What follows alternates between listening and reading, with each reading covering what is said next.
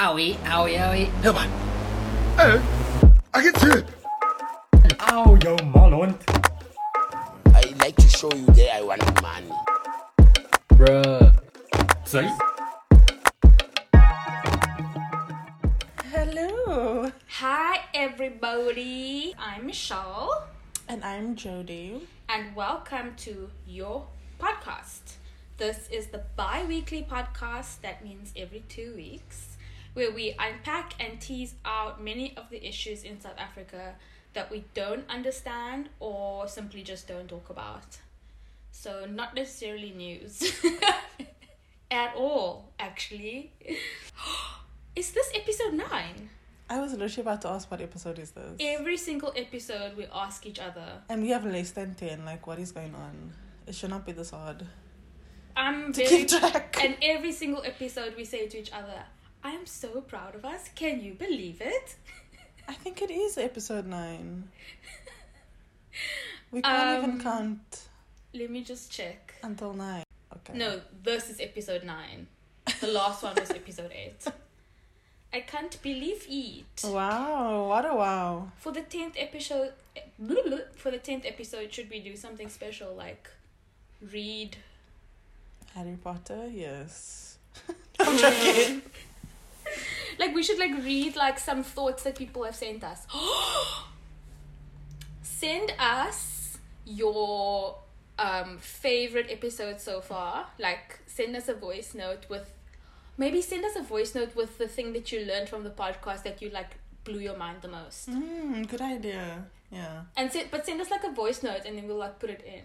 On Instagram, in our DMs, you can send voice notes. You can Instagram us, you can slide into our DMs, and you can also email us at Your podcast 21 at gmail.com. and you can follow us on Instagram at Your podcast. and you can follow us on Twitter at Your podcast. your is spelled Y O H you guys.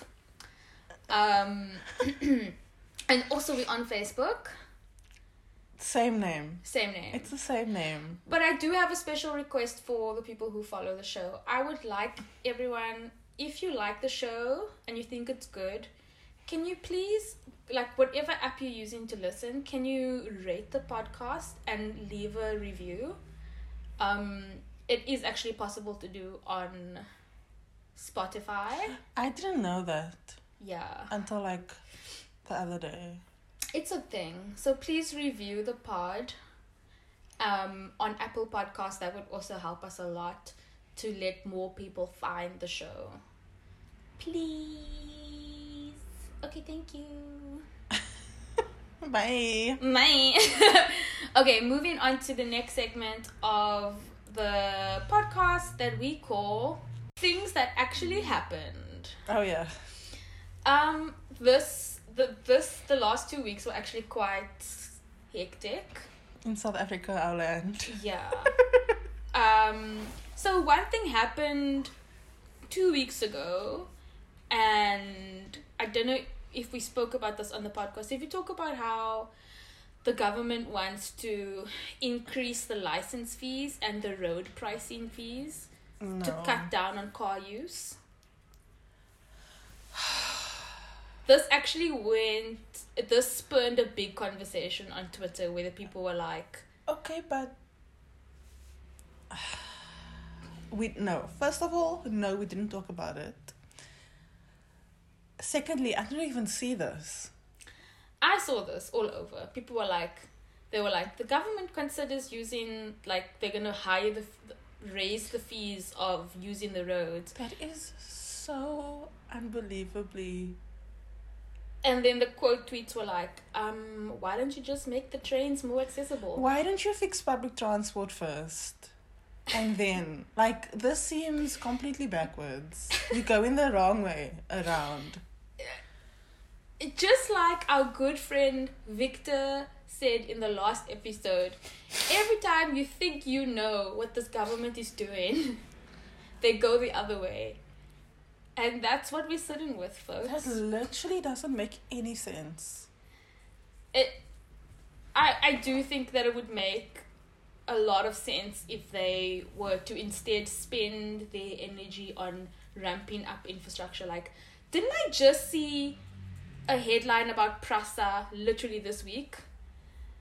I saw it in the news and I was like, immediately, I don't even want to know. Prasa still calculating the amount paid to 3,000 ghost workers. Guys, after all this time, you, like you still don't even know how much you paid them.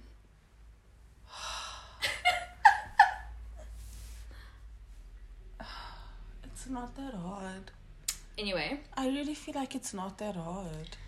so I think the biggest story of this week is probably the deal with Cyril Ramaphosa. Now, I just want to say that sometimes things happen where a news story breaks and everyone is like, What? And it appears one way, but actually the opposite is happening. so I just want you all to just remember that as we digest certain stories.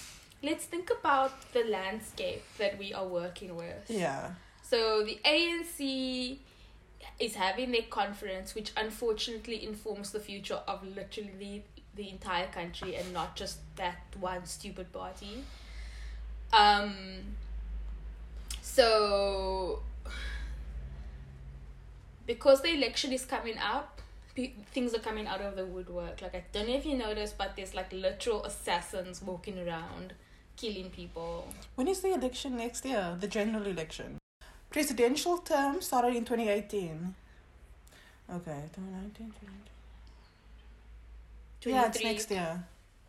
So okay, so guys, so we have like a big election next year, and from the local elections, we know that the ANC's reach has shrunk significantly. There was another election that just happened in Joburg, and then like the the portion of votes was like not very big for the ANC, so they're in big prop in big trouble, and people are trying to get Ramaphosa out because of like the various factions inside the ANC. So with that in mind, let's just keep just like keep that on the back burner when you listen to stories like this.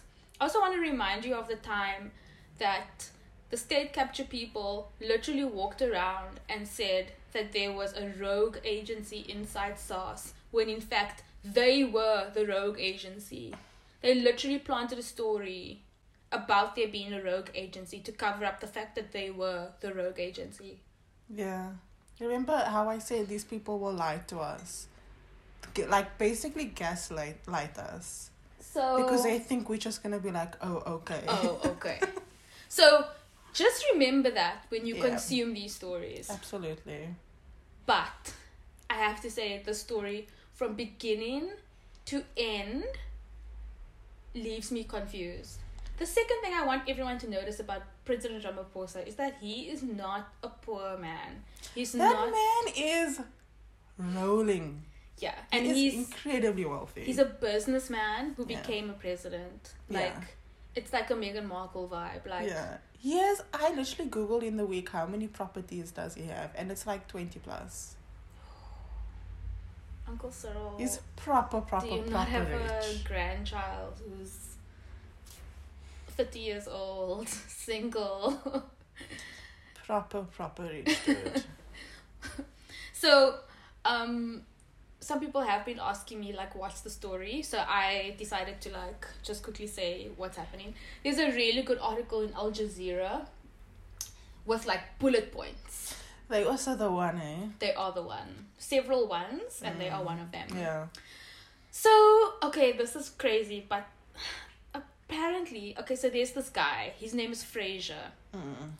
And he used to be the head of the South African State Security Agency, which is the spy agency, MI6 vibes. He sort of walked into a police station in Joburg and he filed a criminal complaint against the president. And he- Imagine. Do you know how fearless you have to be to do? Like you. Imagine. I wish I could do that. I'd like to file a complaint against the entire country because.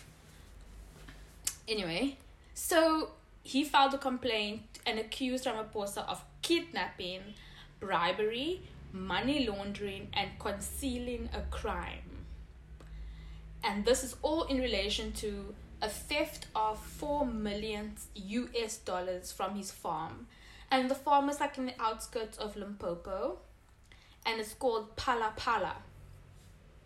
Okay, so this guy walked in here, but he had photographs, documents, and CCTV footage of the theft. Uh-huh. So his his main claim is that the president covered up the fact that this theft happened.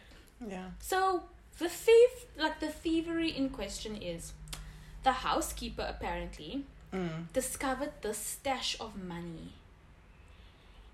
And it was apparently hidden in different pieces of furniture. So she's like, horse. So she messages her brother. And he apparently knows a gang that could carry out the robbery. So they rock up on the 9th of February in 2020. So this is like right on the margin of lockdown. So he rocks up, they find all the money, and this gang initially included four Namibian citizens and two South African citizens. Okay, so they. Okay, this is also crazy, but they gained entry into the prem- premises by cutting the wire perim- perimeter and just coming in through a window. Sir, Mr. President, how is your farm that easily accessible that you can just walk in? Yeah. Nobody should be able to walk into anyone's home. Yeah. How? You are like the literal president. I don't understand. Okay, so he said the president was like, um, I wasn't at the farm. I was actually out of the country at the time. And then it turns out that he apparently did report this to the Presidential Protection Police Unit, who are doing a really cuck job because it's so easy to get ac- access to this farm. And also, why is there 4 million US dollars in cash hidden in pieces of furniture? It smells like a Pablo Escobar thing. Yeah, that is dodgy. Like, why didn't you just put it into one of your 50 accounts? but I also don't know how rich people work. I just don't know. Yeah, that's true. We I can't. relate. Yeah, I can't pretend to understand how rich people handle their money and whether or not they do, in fact, have large, like, swaths of it. And also, like, what if he's one of those crazy people about money who believes that they need to always have an emergency stash? Probably. Like, like, grannies and grandpas do that. Some people who aren't old also hide their money. I, I can't. I'm not trying to make excuses for him, but I Yeah. also can't pretend that I know what it's like to have that much money. Yeah. So they break in, take the money. It's all captured on CCTV footage. He said he did report it. And so then um, a team of retired police officers now come and investigate. And then Fraser says that the housekeeper and this gang were later paid $10,000 for their silence. Yeah, he paid them. So basically, he covered it up. Is the way I understood it. Okay, I don't know why this is news. Thank you. Oh my god. I was we were having this exact same conversation at work and we were like and I was saying this feels like a distraction that this is the news. From start to finish, someone broke into your house, stole your money. You paid them to not say anything about the fact that they had stolen money from you. But like there could be a thousand reasons why you wouldn't want that getting out. And it's like Also because it was very easy to rob you, sir. and the other thing is let's say okay, he got robbed and he chose not to report it to the police. Do you know who else chooses not to report things to the police? 90% of South Africans.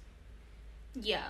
Unless you have insurance, why Yeah. would you report that? Most people like oh, don't report things to the police for various reasons. So I don't understand what the problem is. And if they found the people who stole the money and paid them for their silence, we can only assume that he probably got his money back. Who knows? I just that's why I'm like this was like a personal attack when Fraser went to the police and told them this is what happened. Like he's trying to get at Cyril. But it's also like I really don't think this is like anything worth saying. Like, I know someone who got robbed and didn't go to the police. Mm, okay, Exactly. so like, what is the actual problem here? If it was blood money, that's a different thing. But that's what I'm saying. It's a personal attack because Fraser and Zuma are buddies. Yeah, dude. are they? Yeah. Wow. Okay. So I, I let me say I I think that they are buddies. I will say that. Okay, it does make him look dodgy. It makes Ramaphosa look dodgy because he is now someone with secrets. But he's always been secretive. Like Yeah. we also know that he was involved with letting Jacob Zuma out of jail. Yeah, and it's just like this doesn't seem to be out of the list of things we should be concerned about. I don't think this is one of them. This is very low in the list of priorities. So, other things that are coming up against Cyril is when he was making his budget speech. Um, the EFF went and caused cuck, and like honestly, I'm, I'm far less pro EFF nowadays than I used to be because I just don't see it for them disrupting Parliament every five seconds. Like, how is anyone supposed to get things done? Yeah. The last story that I have um, is not really. Oh, I want to talk about the national shutdown, but that didn't happen because they went to like the taxi association, the bus people, and they were all like, "No, we don't have a list for a shutdown." It didn't have like widespread support. But I also think like it's ANC conference coming up. These bodies are invested in other in other parties, and if the ANC doesn't want a national shutdown ahead of their conference, then they will not have one. So I just think that's something to think about. Um, so one thing I've been thinking about is I've seen lots of like shootings, South African shootings on the news recently. Like, remember that guy who, like, shot people in the hospital and then turned out that he was a criminal and he was trying to escape justice and then the nurse spoke talked him down. Yeah. and then like we've just been getting a lot of news alerts about people being shot. And i just feel like i'm confused about why this is popping up in the, our news feed so much re- recently Okay. Con- I feel like you want to say more. Say it. I I'm just feeling like and I think that like we do this a lot like we identify an American issue and then we like oh, I wonder if this is a thing in South Africa and then we look at it and we're like oh it is a thing but it's not the same thing Yeah. like I think gun violence in South Africa and gun violence in America is not the same issue. And so us putting a lot of energy into like and I mean this is like a live a live story. Like it's on News 24 it's like breaking news. Teen 17 shot dead in Cape Town. Okay? And then you read the story and it's like gang violence. Like yes that is important that we talk about it but the way that it's been framed is like it's very sensational Mm-hmm. and Yeah. like gang violence and gun ownership is such an old story like it's so so old Yeah. i just think i'm i'm curious about the way that like this is being framed is all i'm saying Okay. Okay, I hear you. I need to figure out my thoughts, but I hear you. But I just, I do want to say that in like the last few mm, two, three months, there has been a number of like mass shootings in South Africa, which is relatively uncommon. So I think But, But, do you I think it's a new phenomenon? No, Or it's not do a you think- phenomenon. Or do you think it's something that's gaining attention because it's been happening overseas? I don't know if there's. I don't know if that's a connection. I don't know if people are reporting because there was like a mass shooting in Khayelitsha where six people were killed. Like that is something that I think should be re- be on the news. Mm, I saw that. And I don't know. Maybe it, maybe mass shootings and gun violence is more is more in our minds because of America. But it's irritating that things only come to the fore if it's an issue overseas when in fact this has been an issue for a long time. Like yeah, but I'm saying that I don't necessarily think that is a strong connect, like a major connection. what do you mean America and South Africa? Yeah, I don't think. I think that mass shootings in South Africa will be on the news even if it wasn't happening in America. No, but this is not mass shootings. This is any shooting.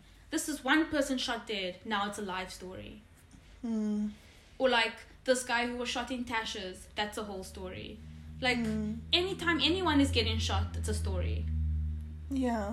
Like that paints a different picture. But like, what if you, what if you were to do the same thing like, anytime a train is delayed by more than an hour? What if you made that your agenda? Then Yeah. that would dominate the news cycle. Yeah. Like, why are you, why are you picking this particular thing? probably because it gets lots of clicks. I'm just annoyed. I'm very irritated. Oh, this also happened, and now we really need to be done with the segment. But the Guptas were arrested oh, in Oh Dubai. yeah, that was the other thing. But whether or not they will actually face justice is a different issue. So I was listening to a Sunday Times podcast, and it's like maybe once it's once a week, and it's only like twenty or thirty minutes long.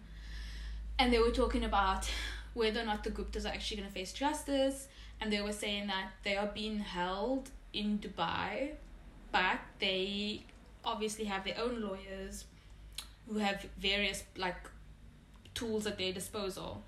And if for some reason they are able to get out of that bind and they go to India it's going to be much much harder for us to extradite them there than it is for to extradite them from Dubai. Mm. so this arrest might not mean much. Mm. um But I do think that because they have been like evading arrest for years, yeah. So I do think that like, good for them for being arrested. Do you know what I mean? yeah Like they were on like Interpol, dude, for like most wanted people. Really? Yes, that's why they were arrested in Dubai because that was in in Interpol. Otherwise, they wouldn't have ever been arrested. so where were they before What do you mean? before Dubai I don't know. Oh, do you think they were like? But they were like cave? evading the cops for years. wow.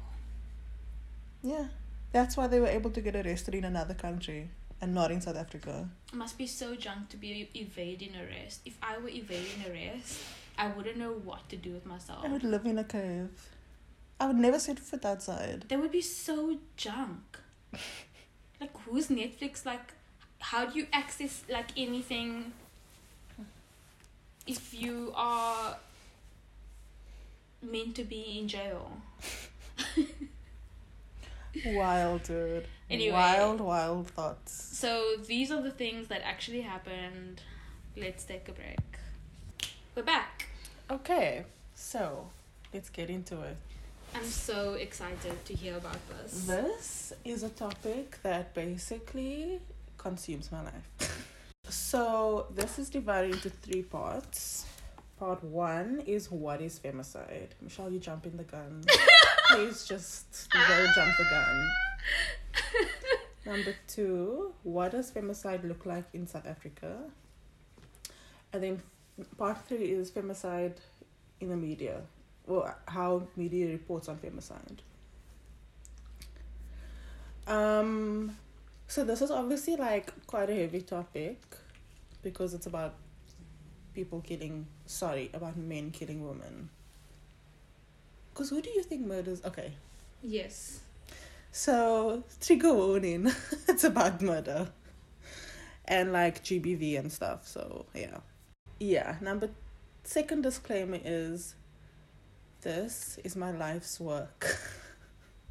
so to begin the story again, I feel like every time I do an episode, I remind I have to say, let's remember the context of South Africa and like list all the points. Every time you mention the context of South Africa, I become so sad because it's just like, yes, sis. So let's refresh our, all of our memories to consider, like, to remind ourselves that our middle class lives is not what South Africa is. Guys, please remember this.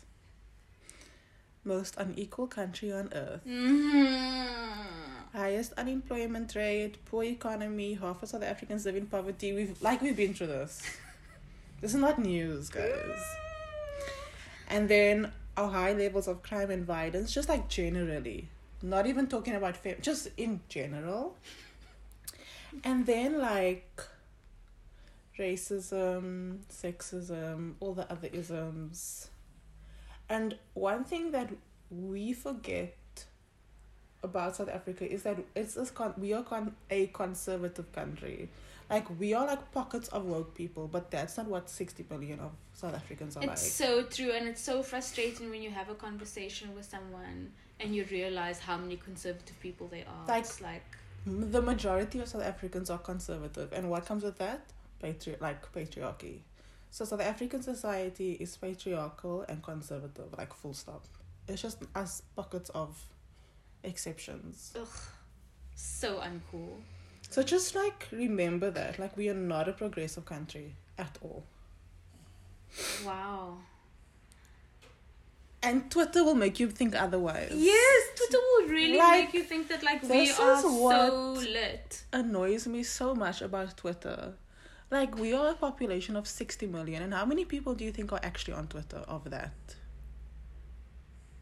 I don't know. Exactly, tiny, probably not even ten percent. So it's not a reflection of South Africa. If you are vibrating on a higher frequency, If your third eye is open, we are minority guys, and let's stick together. Okay, that's what I wanted to say. So South Africa, sorry, let me find my place. So these are all factors that contribute to violence and crime, just generally. And maybe I should do a episode just on like violence in general. Anyway, so South Africa is a country def- defined by structural inequalities. this goes all the way back to the dawn of apartheid and even before then. It goes back to 1652. It does. It does. It truly, truly does. No, like 100% does. Literally, as soon as they episode landed, is going to upset you so much. as soon as Van Riebeeck landed, he was like, "Here's the line in the sand. You there, I'm here." And then, and then, and then that's that was like it. like one Tuesday morning when the ship pulled out. like literally since that day. like so random, and he was like, "I'm here to fuck everything up." And it's like he was here. Do you know why he was here? To set up a refreshment station. Yes. For the people coming from Europe, stop in Cape Town for a bit before they go to India. No, that but was the it's lies because you can't just set up a refreshment station. because there were people here. You can't just set up a, a lemonade stand on an island. station. You can't just expect to get like an orange slice here on the coast of, of Cape Town and then go to India and then get another orange slice there. Can you imagine? Yo, that's so funny. It's not funny, but it's like a whole refreshment station resulted in this. Get, girl, look at America, what they did to America. they were like, we're gonna kill everyone here because we need refreshments. Because we don't want to get scurvy. Fucking Dutch, Dutch East India Company, bruh. Part one What is femicide? So, femicide is a term that we've heard, we start, that we've been hearing a lot more in recent years. But it's a really complicated term, and there's no universally accepted definition, like among scholars and stuff. What? Just hold on. but there is like we there is like a consensus, but there isn't a definition that's applied across the globe a globe, right? So, femicide, in its simplest term, refers to the killing of women. Women. But it's much more complicated than that. And believe it or not, this term was coined by a scholar. Her name was Diana Russell, and she's actually South African. And she did it because the term homicide Mm. refers to the killing of like a person. But it's actually homicide is a gender neutral term. Because So in homo, her- homo sapiens Yeah, so human beings. and side killing. Yeah. But in her study, she realized that when women are killed, they are like, it's different to when men are killed. So she needed a term to like categorize that. There we go. As Shout out as to the feminist movement also. As soon as you introduce ovaries, it's like now the game has completely changed. Yeah. Also, this episode takes a major feminist um, approach. If you have a problem with that, you shouldn't even be on this If podcast. you're not a feminist, then why are you listening to this? why are you podcast? listening to this? It's literally two girls. or two people who identify as women. Okay, so she was like, yo, we need a different term to talk about the killing of women. So she came up with femicide. And since then, like, the term has evolved the way that terms do. And now it has come to refer to a much, it's a, it indicates, sorry, that sentence was completely wrong. The term has evolved to refer to the killing of women, but other scholars think that that is also too simplistic. So, you know, but this is not what academics do. They just debate definitions all the time. It's not that deep. That's all that scholars do. They just argue with each other in papers. Anyway, that is literally what academia is. Yeah, that's it. So feminist scholars said, okay, we we agree with the definition of we we agree that femicide should be named, but it needs to be understood as a continuation of violence against women more generally, and femicide needs to be situated in the context of patriarchy. Mm. So, regardless of the debate, the academic debate around the definition, the central idea is that femicide is located within the broader context of patriarchy and gender inequality. Mm. So, it's best to think about femicide as an umbrella term because you get different forms of femicide. So, think of femicide just like umbrella term. So, you get a lot of different kinds of femicide. I'll just mention a few. You get intimate femicide, which is when a woman is killed by an intimate male partner. Mm.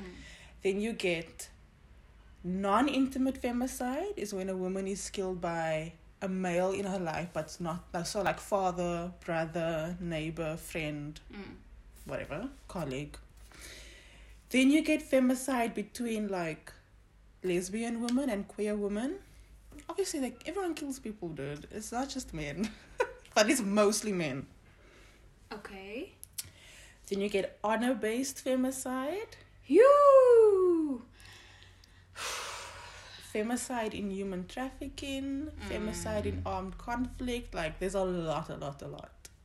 But in this episode, we're only talking about intimate femicide, which is when women are killed by their husbands, boyfriends, ex boyfriends, former lovers, anyone that they had like relationships with, romantic relationships, or even casual. And the reason is It will become clear. okay. So, intimate femicide is the most common form of femicide that we find across the whole world. Yeah. If you look at, if you have to take all the women in 2021, sorry, 2022 that were murdered, most of them will be killed by an intimate partner. And that is like a fact. Like, that is consistent everywhere. Also, this is why I will never date anyone because the chances of him killing me. That's another reason. Are you serious? yes, one hundred percent. So most of the time when a woman is killed, okay, I don't know why I'm acting so shook because I watch and I consume so much true, True crime. crime. content. And literally anytime there's a murder, what is the first thing that the police do? Check on the husband or the boyfriend. Because 99.9999% of the time. Yep. Okay, but it's like fucked up that that's actually true. It's true across the globe. like what is it about men that makes them want to kill someone that they love? Ask that question. Okay. So, yeah, we're talking about this kind of femicide, the one that you read see in like Netflix documentaries and stuff. Now, intimate femicide is often approached from a feminist perspective, of course. Mm. And a lot of what we know about violence against women, about GBV, is attributed to the work of feminist scholars, like in the 80s, 90s, 70s. So shout out to y'all. Because Yeah. y'all actually did the Lord's work. It's like the the real heydays of yeah, feminist theory. exactly. But sometimes feminist theory isn't enough. We need more than just feminist theory. Because historically, who. How do I phrase this? Historically, a mainstream feminist theory was developed by white women. Yes. So you need the intersectionality. Thank you very much. And that's literally the next sentence. And this is why intersectionality is important, Intersectionality is important. is yeah. key. So, especially in South Africa, where there are black people, white people, colored people, feminist theory is not enough because how do we add race to the analysis? Mm. So, that's why we need intersectionality. So, that is a feminism, sorry, femicide 101. Okay. Part two. It's making me look like weddings really hit different now. Anytime a woman gets married, I'm like, so that's the murder weapon right there. Exactly. It's not gonna happen. For- I am just like, no ways. Maybe it's because I know all of this where I'm like, nah, dude. Is that why you like you against marriage? Because you're just gonna like find yourself a murderer, basically. Basically, yes. It's not funny. It's not funny.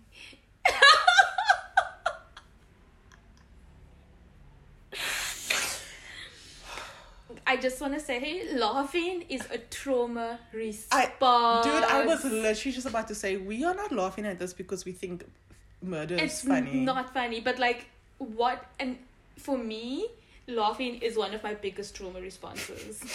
because Yeah. I also grew up in a colored neighborhood where with colored parents who will not show affection but they will laugh at you they will make fun of you so I feel like me. our listeners of color can relate to this. Yeah. And they understand why we're laughing.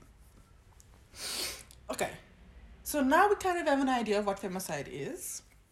But so let's look at it in South Africa specifically. And we remember we are talking about intimate femicide. Mm.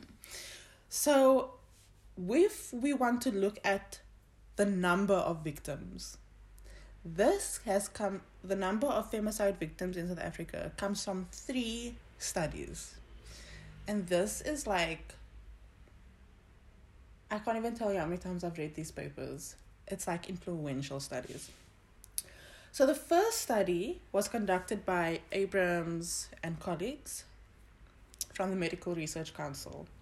And they have conducted three national femicide studies. is that samrc yeah. okay so are they looking at the amount of femicide victims So, okay, yeah. So they, okay, let me explain. So they conducted studies in 1999, 2009, and 2017. Mm-hmm. And they looked at how many women were killed in South Africa in 1999, 2009, and 2017. And then they will like break it down. Mm. So then, and to do that is like a complicated methodology because you need to like access these documents. Mm. So then they look at how many women were murdered in South Africa in 1999, How many of them were killed by intimate partners? How many of them were killed by non-intimate partners? La la la la la la. la. And how many of them we just don't know because Yes, police because are they not are doing their jobs. unknowns. But it's not only the okay, yeah. Shaking my head. So, and this is where we get like the numbers of victims. So, oh, this is so bad. dude. So you're saying to me, you you are saying to me that the number of femicide victims is not a number that the police is putting out. no, it's not that they they just that's not publicly available, but they've got that information. It's just not publicly available. Wow. Okay, that's rude. Yeah. However, since I can't I can't remember the year, but like maybe since last year or the year before, they have been releasing their annual crime stats, but they also release it once every quarter. And in the quarterly crime stats, like the one for it was released like two weeks ago. They murder victims for this quarter, la la la la la, and then they actually show the domestic violence victims and they break that down according to gender. So you can see it. Wow. Which is actually that's a really good thing that the SAPS is doing. Mm. So well done for that. Okay, so I'll describe the stats for 20, 2000, sorry, for 1999, 2009, and 2017. Mm. In 1999, there were 3,797 female homicides in South Africa. 50% were committed by an intimate male partner. Yo. Then they did the follow up study a decade later in Mm. 2009. In that study, it was like 47% murdered by, So a little bit less. but still most killed by a male partner. Almost half. Now, the other thing they do in the study is they compare our rate of femicide to the rest of the world. So we can actually see compared to other countries where we are. So, despite the decline from 1999 to 2009, this rate was still disproportionately high compared to the rest of the world. Really? Disproportionately, bruh. To the point where our femicide rate is six times more than the global average. What? Yeah. Wait. There are other countries who are like really going through it right now, and they are not get seeing nearly as many numbers as we are. Nope. We have like one of the highest rates of femicide in the world, dude. Are there countries where the numbers that where we think that the numbers are like not being reported well enough? So that's also like what makes it difficult. Because I'm thinking about like no offense, but like countries at war. Like we know that during war times, crimes, especially like um against women, go up. Yeah. Because it's like part of like the war thing. Yeah, like men commit atrocious crimes Yeah. when they're at war. They just do. Yeah, it's part of And this is not like- a boys will be boys thing. It's like just something that we know and we're still not okay with. yeah. So that that's true.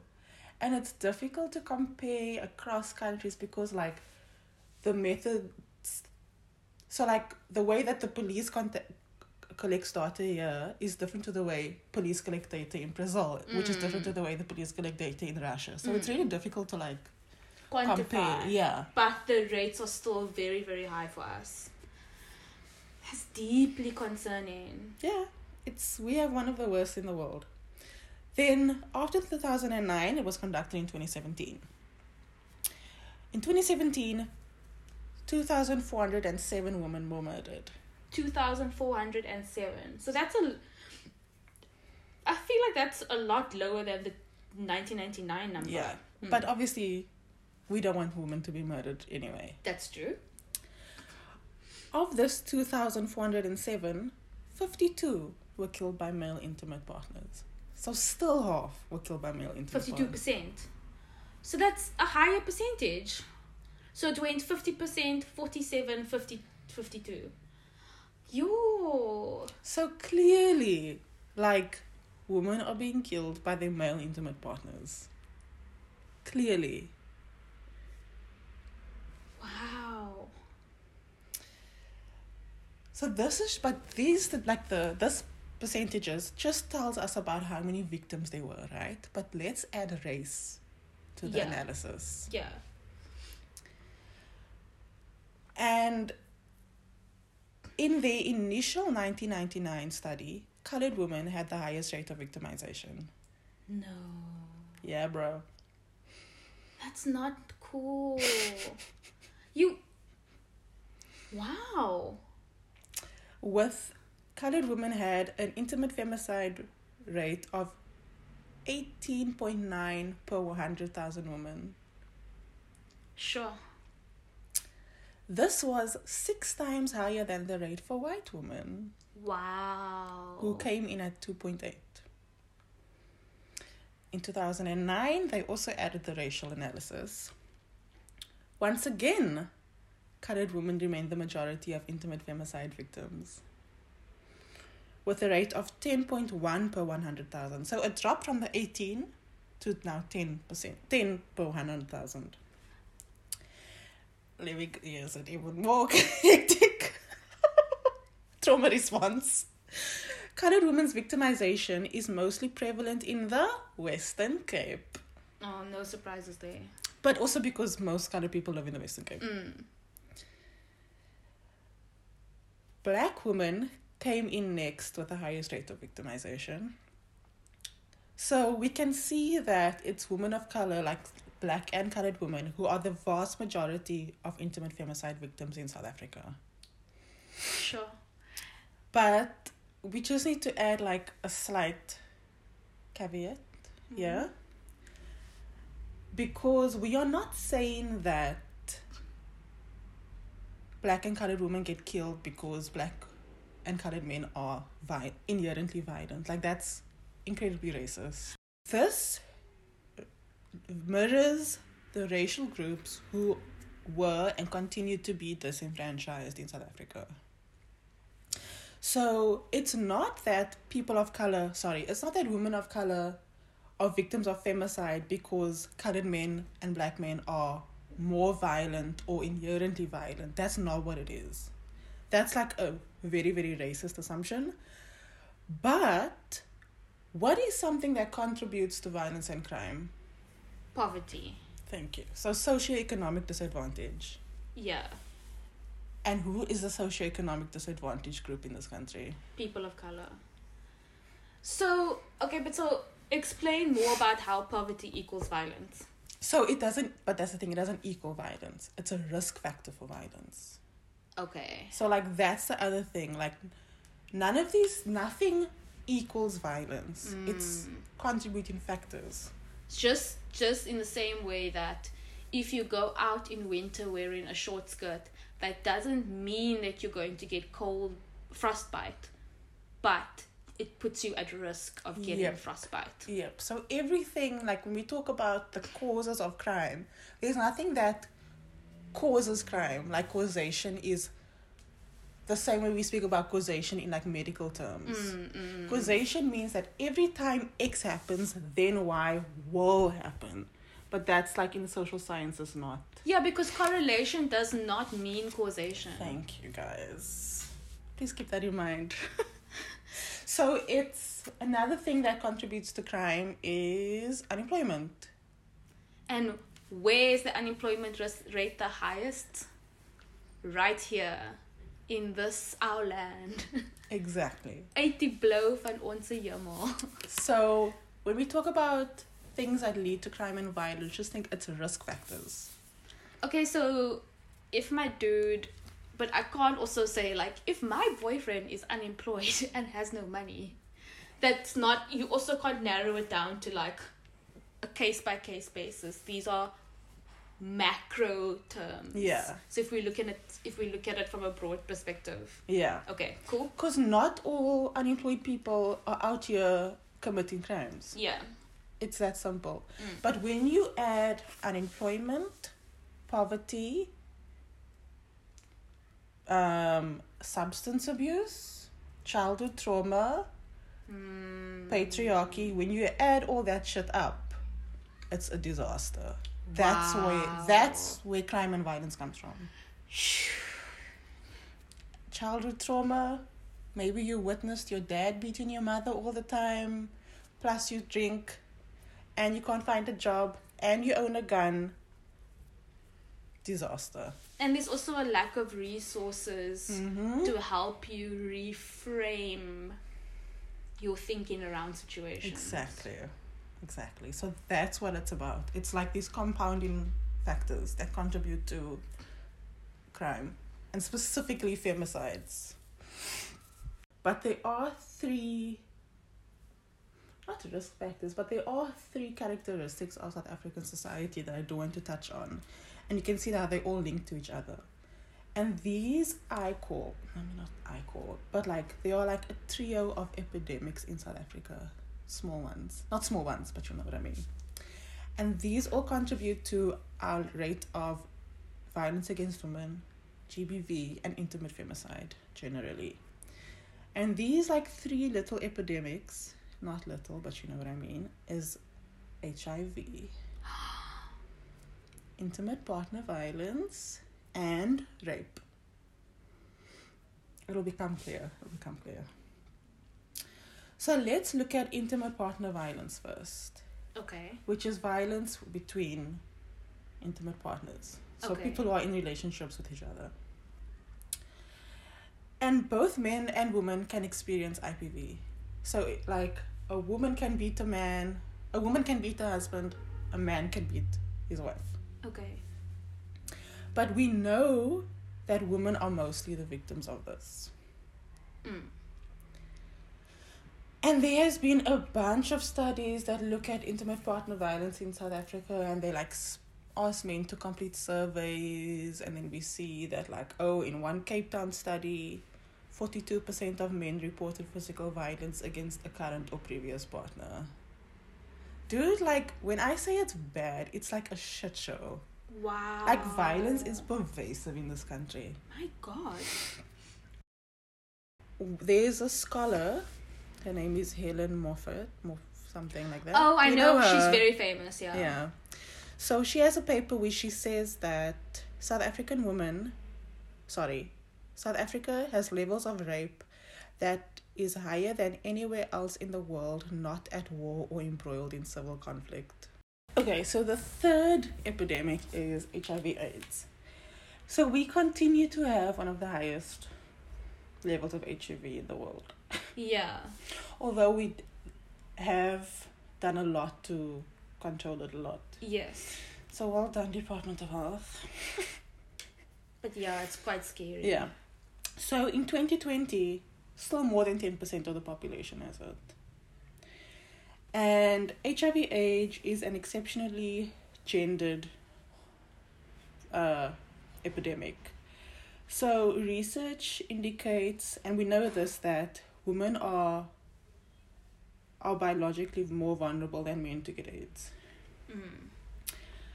But also put this in the context of gender inequality, put this in the context of rape, put this in the context of coercion. Mm. It's not great.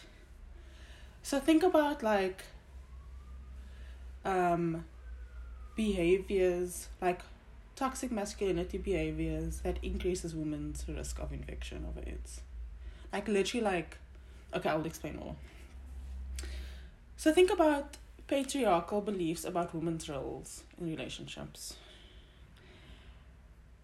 So a patriarchal belief is like, I need to cook for my husband and keep the house clean, Mm. and um, I'm also responsible for child rearing Mm. and making him happy, like that. Yeah.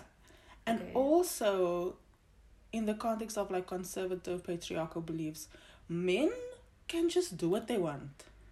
Mm. So you can be married, but you can be having multiple partners outside your marriage that your wife doesn't know about.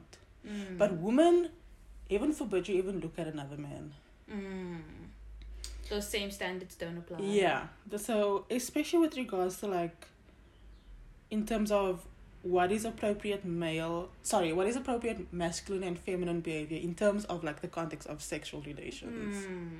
or like appropriate sexual behaviors like women are supposed to be yes uh, covered up don't even look at another man but men can do what they all want bruh. Yeah. so studies have found that men are permitted to have multiple partners with no consequence they do not disclose disclose their marital marital status to other partners that they're hooking up with and they fail to disclose their hiv status To any of the women to that they're with. anyone So that's also a form of abuse because if you are going around and you are um, seeing other people, but then you come home and you have unprotected sex with your wife, knowing that you may be carrying some disease, like it's like that's a form of abuse. Yeah. To pass on diseases to her, knowing knowingly. knowing that you are. What's the word for people who are have multiple partners? i don't know what the word is. Is there a word? Yeah, i think it's just not not i'm not talking about polygamy. The one where you like sexually active i can't remember Yeah, I also can't remember. So, exactly what you said now is a form of abuse. The South African scholar I mentioned at the beginning, she makes that same argument. helen moffett No, no, no, the um one who coined femicide. oh okay But She was like, this is a form of violence mm, and can contribute to the death of women. yes So she makes that argument. directly contributing to the death So, refusing to engage in safe sex suggests that some men choose pleasure over safety, and that makes me want to throw up. mm, It's disgusting. yeah But it's not, and I will never understand it because you are not putting, not only are you putting the woman at risk, but you putting yourself at risk. mm, yeah It doesn't make sense. It like it's beyond my like comprehension. Yeah.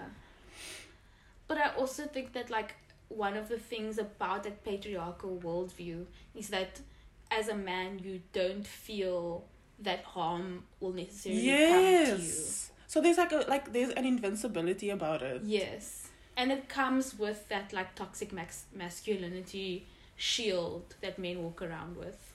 Exactly. So they are like enabled to do all of these things, Mm. which puts women at danger all the time.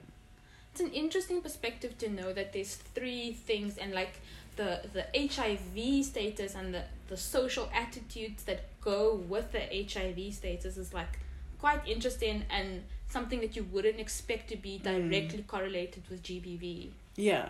And the other thing is despite the fact that we know now that if someone has HIV and they take their ARVs every day, they can live a long, healthy life. It's not like how it was in the 80s. But HIV is continues to be super stigmatized. Yeah. So people fear knowing their status and disclosing it because of the stigma, which like you can get. But that's still- true also of any STD actually. Yeah. But It's, like, especially scary. HIV because Yeah. it's the scariest STD. Yeah, despite the fact that you can live a long life, guys. Just take the meds every day. so, toxic masculinities give men free reign to exert their power without Mm. consequence. And as a result, masculine behaviors and mas- like toxic masculinity is like men feel like they need to be like hyper masculine and like tough and look how strong I am and I'm like invincible and la la la la la. And it's also the idea of like being in control and like toxic masculinities allow men to use violence as a way of like solving problems. So let's say you and I in a situation and you sorry. Masculine behavior makes it difficult for women to negotiate sex, safe sex for fear of violence. Mm. Because if you say no, we need to use protection, and then the man gets angry, you obviously become scared that he's gonna do something. So you then rather just don't talk about it. Dude, it's fucking scary. But it's also like it's it it's making like dating as a prospect like a really really scary thing to do or even think about. Exactly. Like every like South African woman, every time we enter the dating zone, we're putting ourselves at risk. Yeah. It's ridiculous. Like, yeah. It's quite scary to think about in that context. Yeah. And like us talking about our little bubble and like we are in like in a we are feeling progressive ourselves but we have no idea if the person that we're about to go out with respects boundaries Exactly, dude. um, you know, engages in safe sex, blah blah blah. And sometimes you'll feel like they are on the same page with you, but then you'll get like you have to watch out for underhand compliments. exactly. Like it's One time I went on a date and the guy was like, "I like the way that you dress because you're you're like really covered up, and I don't like women who go to bars who who like are basically wearing nothing. I'm not there for them." I was like, "My dude, you're not getting any brownie points from that comment." exactly like they think we're supposed to be impressed by that statement. Like I'm dressed conservatively because it's cold and I don't really think much about this first date anyway. I think we should have a whole men not trash episode. This is the men not trash episode. You're right. I mean, we listen can talk to about this. this for six. I mean, this is what like the majority of our conversations outside of this podcast is about, anyway. But this is like okay, so there's three things that are leading to this, and like we still don't know what makes it so uniquely powerful in South Africa specifically. Do you think it's because like women aren't vocal enough about like I can't even say that it's a problem of women. Like I can't It's- even say that it's our fault. No, it's not our fault, dude. It's not. and I'm also tired of the messaging always being around and like I think slowly like you know when it's like GBV awareness month in South Africa very slowly the conversation around that in media is starting to like pivot away from how to stay safe as a woman and more and into like the arena of like how to not be a dick like just don't be a dick when you're out Yeah, like it's surely it's not that hard. yeah But apparently it is. Okay. Now, in keeping with we are conservative, patriarchal, a lot, a lot, a lot, a lot, a lot of women are still financially dependent on men. So think about so add that to the analysis. that just gave me heart I saw like you when you real you were like fuck. So now if you are financially reliant on your husband, boyfriend, whatever, limit requesting safe sex may limit your access to money. mm. So money beca- like the man being in control of money becomes a weapon. yeah So do you see how all this is just like it's all related and it's so complicated, but this all is like a breeding ground for how for the factors that can create femicide. Mm. Okay, so we can see how these three epidemics creates a unique landscape for South African women and how they have to like navigate all of these things makes it really dangerous for South African women. And these factors, rape, IPV, HIV, AIDS, do not affect men in the same way. That is a key. It affects men, but not in this. The dynamics are not the same.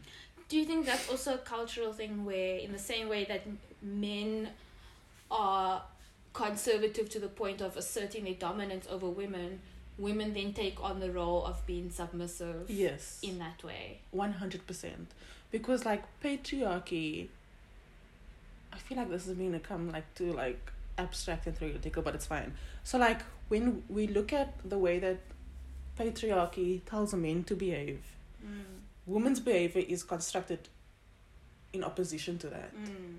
So men must be protectors, breadwinners, but women are supposed to be submissive, obedient to allow men to do that. Mm. So, yeah, so men are not affected in the same way. So, this unique socio political context places women in an, in an extremely vulnerable position as they try to stay safe and navigate IPV, rape, AIDS, violence, abuse, GBV. Mm. Okay. Part three. So We need a debrief after this. So depressing. Part three. So the media and femicide. Now, you are a incredible journalist, so you're gonna know all the theory I'm gonna cover first. Please do not call me an incredible journalist. I don't know how much journalism I actually do. Okay, writer. but you will know like this theory in the beginning, but important to talk about. So, we all know the media is cuck influential. Yeah. Most powerful thing in the world.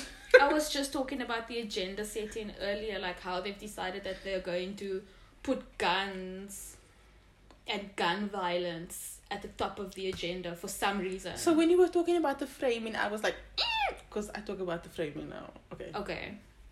I'm sorry. Look at our two worlds intersecting. oh my gosh. Okay. Now, the media is probably the main source responsible for what we know about the world. Yes. Because there are a hundred billion things happening every day on this earth, but we only see some of it. Yep. So the media has the power to shape public opinion and perceptions. So, in other words, the way the media reports on a story can shape the public's consciousness and reactions towards an issue. Mm. And at the same time, the media is also responsible for creating awareness about stuff that's going on. Mm. We would have never known about state capture if it wasn't for Yeah. the journalists. Yeah. So the media can be like an incredible thing, like a really powerful, amazing thing. But despite this, we know that the media regularly and intentionally provides inaccurate or false depictions of what's going on to shape the way that we perceive it, especially maybe I shouldn't say inaccurate, but okay, in the context of femicide, you'll see what I mean. Okay. Um. So remember, I mentioned that in like 1999 there were th- 3,000 something femicide victims. Yes. But we don't see news stories about every 3,000 something victims. Of course not. So we only see a few. So Yeah. how do they choose what to report on? So there is there is like a, a, a rubric that journalists are meant to use when deciding if a story is newsworthy. It's like one of the first things that they teach you in journalism school. Like, is this in the public interest? Mm. Um, is this novel? Novel meaning like something that's extraordinary, like doesn't really happen, hasn't happened before. Like mm. that's why I pointed out this this like one man shot. Mm. Like why is this a story? Like what is it about like the rubric that fits the bill? And sometimes it doesn't fit the bill, but it, it makes it onto the news because someone has decided that it needs to be there. Okay. And that's what I mean when I'm talking about like weird agenda setting. Oh, okay. Now I understand what you're saying. Um, so if we look at cases of intimate femicide in South Africa, only a few cases receive media coverage. And like you just said, this is influenced by like public. I'm just seeing I had all of this and like political alliances and like newsroom culture, and which stories will drive sales. No, it's shameful, but it's true. It's true. And I just want to take this moment to absolutely like express my disdain for certain news sites. News 24, fuck you for putting up a pay gate behind some of your most important stories. Times Live, absolutely fuck you because a lot of your important stories, like top reads, you'll lock those stories for people to not be able to read. Like, I think that's cuck. Yeah. Yeah. I agree with you completely. So when we look at intimate femicide cases, studies have found and this is all around the not all around the world, but in South Africa, UK and in the West where a lot of studies are conducted because they've got money too. Find that intimate femicide stories that are super brutal and have like unique elements of it get reported on. Yes. And there are plenty of South African stories that provide support for this. Most of one, most of all being Reeva Steenkamp, public figure, super famous. I don't want to talk about Reeva Steenkamp and that story because I I never found that story interesting at all. It was literally a man who was dating a woman who shot her. Yeah, but no, I agree with you, but I'm saying it was reported on because it was a famous person. Yeah. Mm. Um high profile. Whatever, whatever, whatever. Mm. So that was like a un- I quote unquote unique situation. So another case that was reported because it was like super brutal is like the 2017 murder of Anene Booysen. And I don't even want to like say it, but she, it was like mutilation and stuff. So like extreme violence. But those are the kinds of cases that happen a lot, especially in poor areas Yeah. where, and I mean, um, we spoke about my mom's friend who worked for this um, community newspaper and the kinds of murders that he would encounter. And those stories don't make the news because they, they end up in the tabloids or something and they're not deemed important enough because the people, the, the victims, are from poor backgrounds. So the news media decides, oh, these stories are not important. Yeah. And then I'm still busy because the same thing will happen in serial killer cases where this serial killer will get away with murder for years and years and years, and his crimes will be rape based and vi- like violence against women in specific based, which makes it um, a gender based violence case. And he'll murder women for years and years and years and years and years, mutilate them, um, do unspeakable harm to them. But because these women are from poorer areas, it just doesn't make the news. And there's thousands of cases like that And in this country. when sex workers are killed. Never, never, never, And- never, never. and Because how can a woman be doing that? And it's not okay that those kinds of stories are not reported. Yeah. Like it's simply not okay that we the news only sees uh, crimes committed against white women as important enough. And it's like white women, and if they are like pretty, conventionally attractive, they've got a good job. Yeah. Like, we know this, but I will get into it more in a bit. But that was, I mean, that's like a very, very important point. Um, yeah. So, I want to touch on four main media frames that I used when reporting intimate femicide, and this is not an exhaustive list, but this is just four because we don't have all day. Um, and also, I can't remember her name, but the, there was a big femicide one that happened. Like, oh, Hillary Gardee, and her thing got a lot of attention because her father was in the EFF.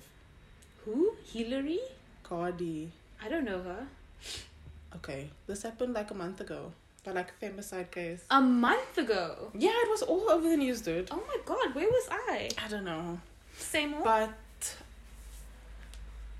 um I don't know the details, but like one of the reasons why her case got was on the headlines for days and days and days was because her father was a former I can't remember his role, but his her father was in the EFF and had a very high important position. you see now.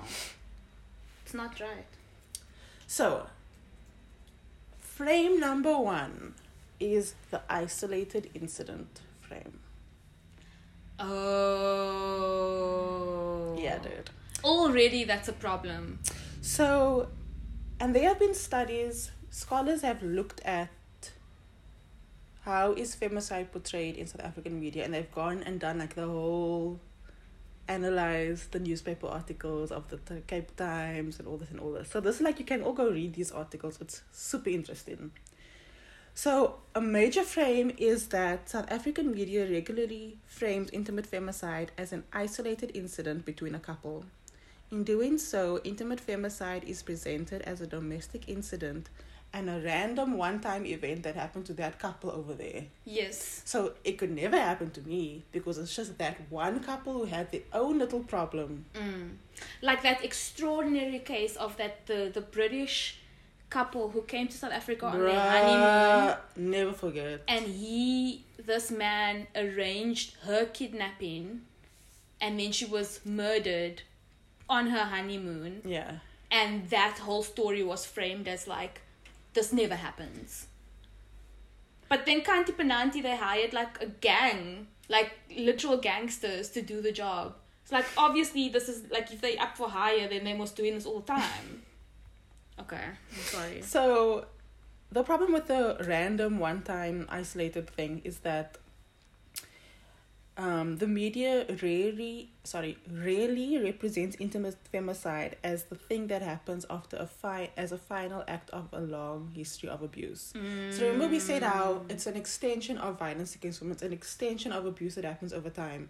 No one gets killed out of nowhere, especially women. It's the guy has been abusive the whole time. Yeah. Like I can guarantee you like every single time. like every anytime there's a news story about a man killing his partner the the news is never like the rate of violence between intimate partners is very high in South Africa. Like they'll never frame it in that way. Mm. They'll always be like, "Yo, this guy just like straight up killed his wife for no reason, bro." Like, Yeah, no. so this creates the impression that intimate femicide is unrelated to violence against women. It's not in the context of GBV. It's struck. It's so then the public thinks that this is not even something that is a worry. It's just that random couple had their own problems. It's not seen as a structural problem that exists in gender inequality. Wow. You blow my mind, eh? This is like quite a new frame for me to like. It's wild, bro. Wow. Um, so the media fails to contextualize femicide for what it is systematic and a structural problem. Um, in addition to this, so this warps the way that we understand femicide. Hmm. And this representation doesn't even uh, mention any of the risk factors that underpin this phenomenon. So they will never say, this guy has been abusing her, this guy, whatever, whatever other things contributed. Shouted at her the one time we went to lunch together. Yeah. Like those details only ever come out during the court case, and then by that time it's so heavily disputed. Yeah. So the media really connects intimate femicide to gender inequality, patriarchy, toxic masculinities. And this is problematic because the media can use its power to influence and educate if it wants to. If the powers that be want to. Um, vic- sorry, failing to situate the killing in the context of violence against women suggests that the media does not want to refer to the murder as intimate femicide. I also think that the media, especially South African media, because we are so conservative and because the South African media tries to present facts as factually and coldly as they as they can. Mm. The way that they like because they present news like just like that they just give it to you. Because of that they obviously remove all of the other elements that would frame the story in that way. Yeah. And that's the same reason why when you read a story on what's happening with Cyril Ramaphosa, you're confused. It's Yeah. the very same reason why. Because they refuse to give you all the context of it. Because Yeah. that's not news, that's opinion. Yeah. So the failure to describe intimate femicide for what it is ig- ignores the gendered nature of that. Mm. Frame number two, the pathological perpetrator frame. Woo! How wild is this? it's crazy, bro. Oh. So, and this we find in South African media, but all the, over the world also. So, studies have shown that South African media tends to pathologize perpetrators. They do this where we then gain sympathy for the perpetrator in order to absolve him. Yeah? So, a study was conducted looking at Cape Town newspapers. The study was so interesting, you must read it. Cape Town newspapers and how do they report on the perpetrators. And they found that the perpetrators were portrayed in two main ways either as pathological or struggling shame struggling with personal problems that eventually resulted in a mental breakdown and the killing so now we must be like oh shame he had a mental breakdown and then killed his wife because he was struggling with money Mm. like hmm. no Yeah. no guys Yeah. and of course in focusing on the perpetrator means we totally ignore the victim. We don't even hmm. know who the woman is. Hmm. We don't know anything about it. It's just like, oh, this poor man who was unemployed. Sure. Yeah. Or they are sometimes also depicted as so remorseful. Oscar. As a remorseful, defenseless partner who is in need of support. Mm-hmm. Then the newspapers overemphasizes the perpetrator's personal problems for us to gain sympathy. Oh Yeah. shame. Poor he like he was the na na na na. Yeah, but you killed someone. I also think this doesn't necessarily influence the verdict because we don't have a jury system in this country. But it does influence the overall culture and how we view gender based violence. Exactly. And that's the problem. Exactly. So they are sometimes portrayed as overwhelmed, the Mm. overburdened partner who was Mhm. struggling to support his family, and in this moment of weakness, he just. Yeah. So then it creates the impression that men snap in the heat of the moment. And we know that femicide is not happening in the heat of the moment, it's a long term pattern of abuse. But also like you can you can apply so when we talk about crime in general, there's different reasons why people commit crime. Yeah. But to view it from that lens, specifically when we're talking about gender based violence, is problematic. Yep. Because now we're not talking about any crime, we're talking about a specific crime that is a huge, sprawling issue in South Africa that needs to be addressed in a very specific way. Mm. Yeah. Also, they, they talk about like crimes of passion. All the time. That's also like, you know, yeah. in a heated moment, he just lost control and whatever, whatever. Mm-mm. Frame number three, and this is like probably the most upsetting one the victim blaming frame. Yeah. So they will pathologize the perpetrator, and then we feel sorry for him, and that at the same time blame the victim. Yeah. It makes me think of a few cases where remember when when women were being killed in the forest, like on the mountain, and everyone was like, Don't go trail running. Yeah. Like it's very dangerous to go trail running. It's like I should be able to go fucking trail running. anywhere. I should be able to run anywhere. Why is the mountain off limits? Because there's a boogeyman there. Why can't you go somewhere else? Anyway. It's very, very upsetting. Dude. Yeah. So, victim blaming is one of the most common medium frames in South Africa and across the world. And the media looks for any type, anything, anything about the woman's lifestyle or behavior that somehow warrants her abuse or death. Mm. And failing to acknowledge the complexity of femicide leaves the public questioning why doesn't the woman just leave the man then? Mm. Yeah. Like, guys, we clearly have not progressed anywhere. Yeah. That's a mark of our conservatism. Yeah. That's a mark of like how and and that's like also what I was saying earlier on like victim blaming is when you tell a woman don't go for a run because you're going to get robbed.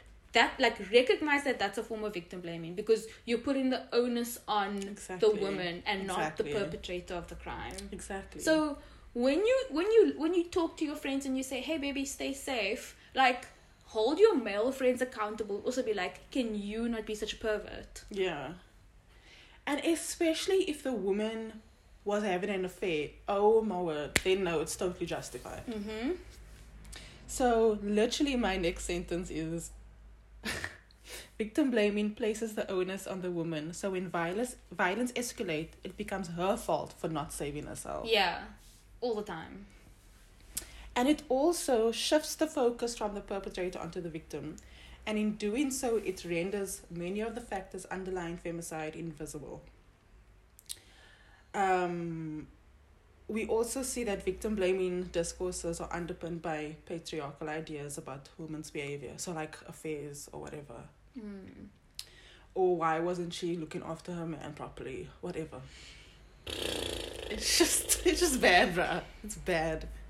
it's sad that like we can talk about how we feel about these things until the cows come home but people in communities where this is happening in are not necessarily privy to what we are saying right now Yeah.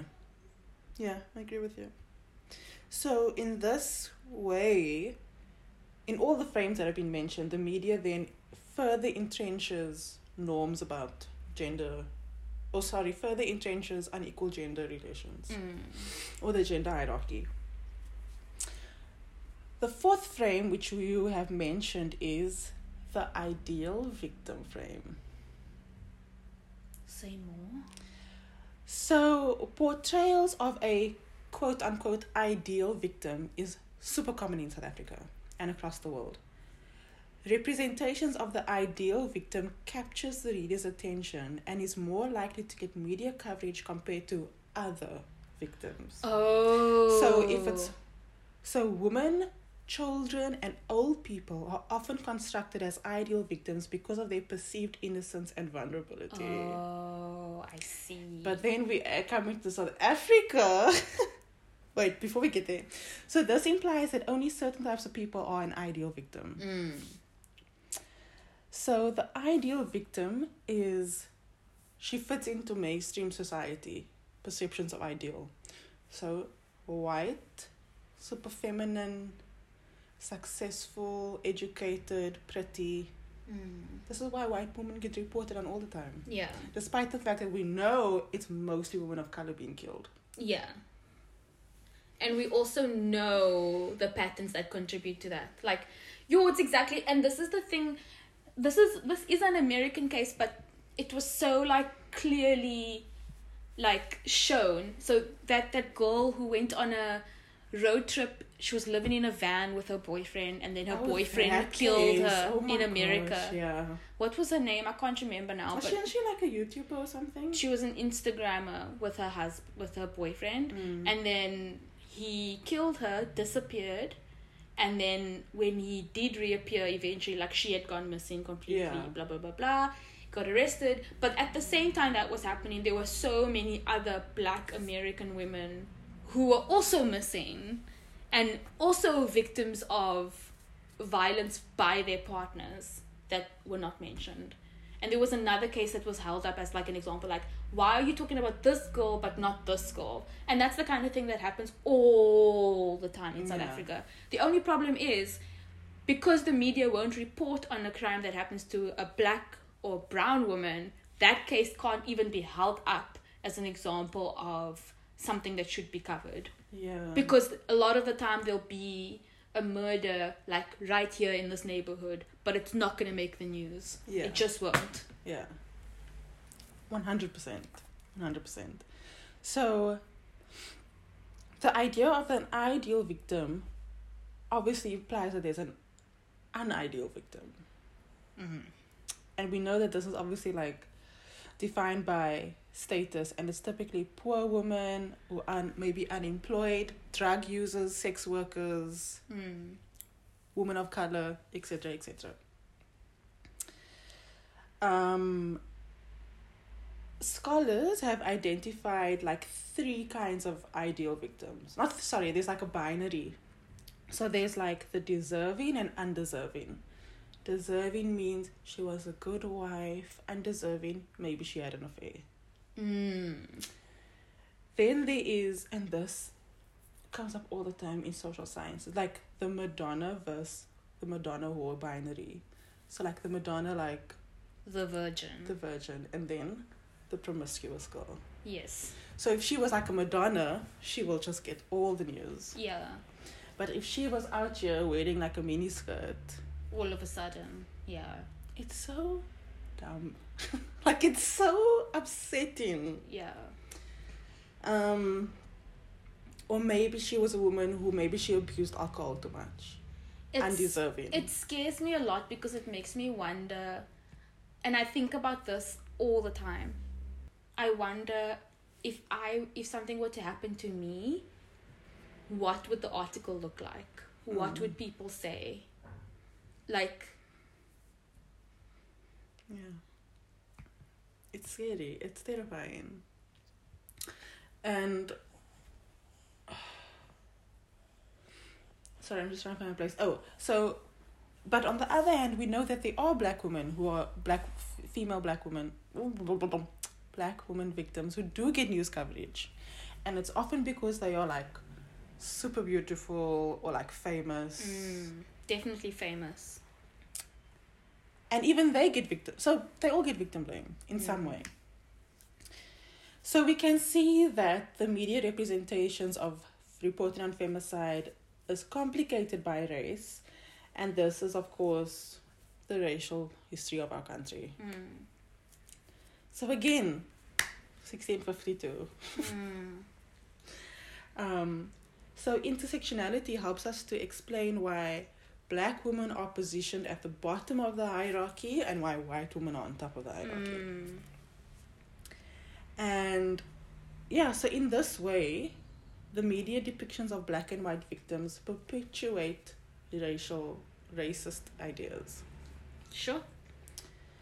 about femininity and it maintains black women's marginalized status by presenting them in Mm. this manner. Mm. So it's a very long episode. So that was my end of part three. Now- So now, what must we do? About what? Be, be more specific. Like, how do we how do we make it so that we don't have the highest like this like that our rates of femicide are not six times higher than any other country? Well, there are multiple things that can be done. And like, I think maybe I should do another episode where I talk more about the risk factors. But can So you say like some stuff that like needs to happen? Gun control. I will die on this hill forever. Do most Because- of, do most women die from guns though? That's the second highest one. Oh, Which is still like that's crazy. Sure. also I also want to say, you know how I feel about my gun issue. Yeah. Most women who are killed by guns, legal guns. Yeah. That's crazy. So it's the legal gun owner using his legal gun to kill his partner. And that's like not what it's meant to be used for. You you're not supposed to be obtaining a gun to kill your wife. No, That's bruh. not that's not why you get a gun. No. So it's also like a lot about the criminal justice system Mm. and actually holding perpetrators accountable. Um, we need a functioning police organization. And also, there needs to be like, how do I say this? Women need to be, like, people need to be taught about the risk factors. Like, if you see this happening, if this is happening, if this is happening, you are at risk. And this is where you can go. This is where you can go speak to. This is the help that is available. Of course, the ideal thing would be to stop men from doing those things in the first place, which is another form of intervention. Mm. So, strengthening the police, strengthening gun control, strengthening the criminal justice system, because we could have a whole conversation about how many of these femicide cases actually result in the perpetrator being in jail. Because you think it would be 100%, but it's not. No, but I can also understand that because from watching a lot of Law and Order, I know that when it comes to intimate partner violence, it's a he said she, She said. said. Exactly. Which becomes very, very difficult to prove in court. And police officers are far less inclined to pursue a case that's he said she said because lack of evidence, um, like they're not gonna try and dig too deeply into a case when they've got like a thousand other open cases to look at. Yeah. So in a case like this, they'll actually tell the woman just drop it, Yeah. and then it's like, and then she, if she has to drop this case, how many other cases is she gonna like decide not to report? Before. and then exactly. what happens? Exactly. That is literally one of the biggest things. So I, I don't know, like I just think also like talk to your people, check on your people, um, like have like we need to like foster a culture where we just like hold men accountable for things Mm. instead of um saying nothing. Yeah, and there's a whole culture of silence. Very, very secretive, like you will know that someone is being abusive and then you're encouraged to not do or say anything about it. Exactly. And that is actually so scary. Yeah. Um, and then it becomes down to like thing so like I said alcohol oh sorry, substance abuse is a risk factor. Mm. So then it's like interventions relating to substance use. Yeah. Then it's things like childhood trauma, which becomes a whole different set of requires a different set of responses. I can totally see that. So it's like it requires multi level Yeah. responses. I, So I it's hate it when we do like episodes and then we can't give anyone moo I'm so sorry, people, that my dog is making so many noises right now. But it's it's upsetting when we can't give a solution to a problem, mm. especially one that's. But like we knew we weren't going to be able to solve gender based violence in one episode. But at least we we shed some like a lot of light on like the framing around it. So when you mm. see articles, you can know exactly what's gone into that Yeah. when you see um when you see things being happening around you you can now know like what are the imp- like the factors So Bro. I'm sorry. I know that was incredibly upsetting and probably very triggering for all the women on this that listen. Um yeah. Yeah, I don't even know what else to say. i think we need to add some resources in the show notes. Uh, yes, I will do that. like places that you can go to if you feel that you or someone that you know has been affected. I can say that i recently had to find out about how to get a restraining order for a story i was doing. And the police are meant to be like they have protocols in place. And they are meant to be protecting you the victim yeah. so they actually like take you to a private room and Yeah. like everything is free. Like you're not like at no point do you need to like pay for a lawyer or something like that. Mm. Um so Also, like let's say your partner has a gun, but you but he's abusing you. You can say, "Yo, police, he's abusing you," and they can come take away his gun. do So you need like to have proof of what? that he's abusing you. you need to go report it, but I don't know that those details. So like the thing is they are the thing is there are systems in place. There really is. But we don't know about those systems Yeah. is the problem. Yeah. Well, We we also know that like sometimes there are systems in place that they become abused. Mm, yeah, that's yeah, that's another thing. But yeah. So stay safe guys. And if you are in the dating zone, Good may the odds be in your favor because Yeah. On a lighter note, um, I just want to address Uncle Cyril directly.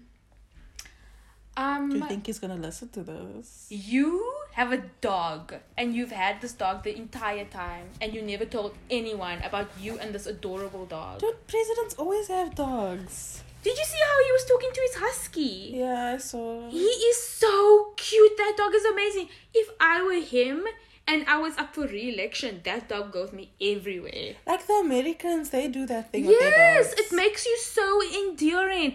Uncle Cyril, you know that you have the white vote. Exploit that shit, bruh. Like, go on the campaign trail, go to like uh, Constantia with your dog. Like, film a video of him sniffing around the vineyard or something. Like, you'll get the votes so easy. Yeah, that is so true. I can't believe they've never thought of that. But with brown people, I don't know, that dog's gonna do nothing for you.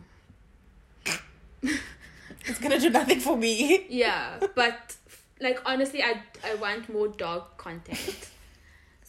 I do because, and also like the way he interacts with the dog. Like he's like, Oh, pets the dog on He's his such. head. I mean, he just looks like another dude. it's, It's, so not like. grandpa vibes. It's so enduring. I love it. Yeah. Thanks, guys.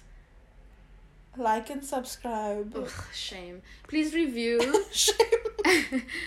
Sorry for being such downers.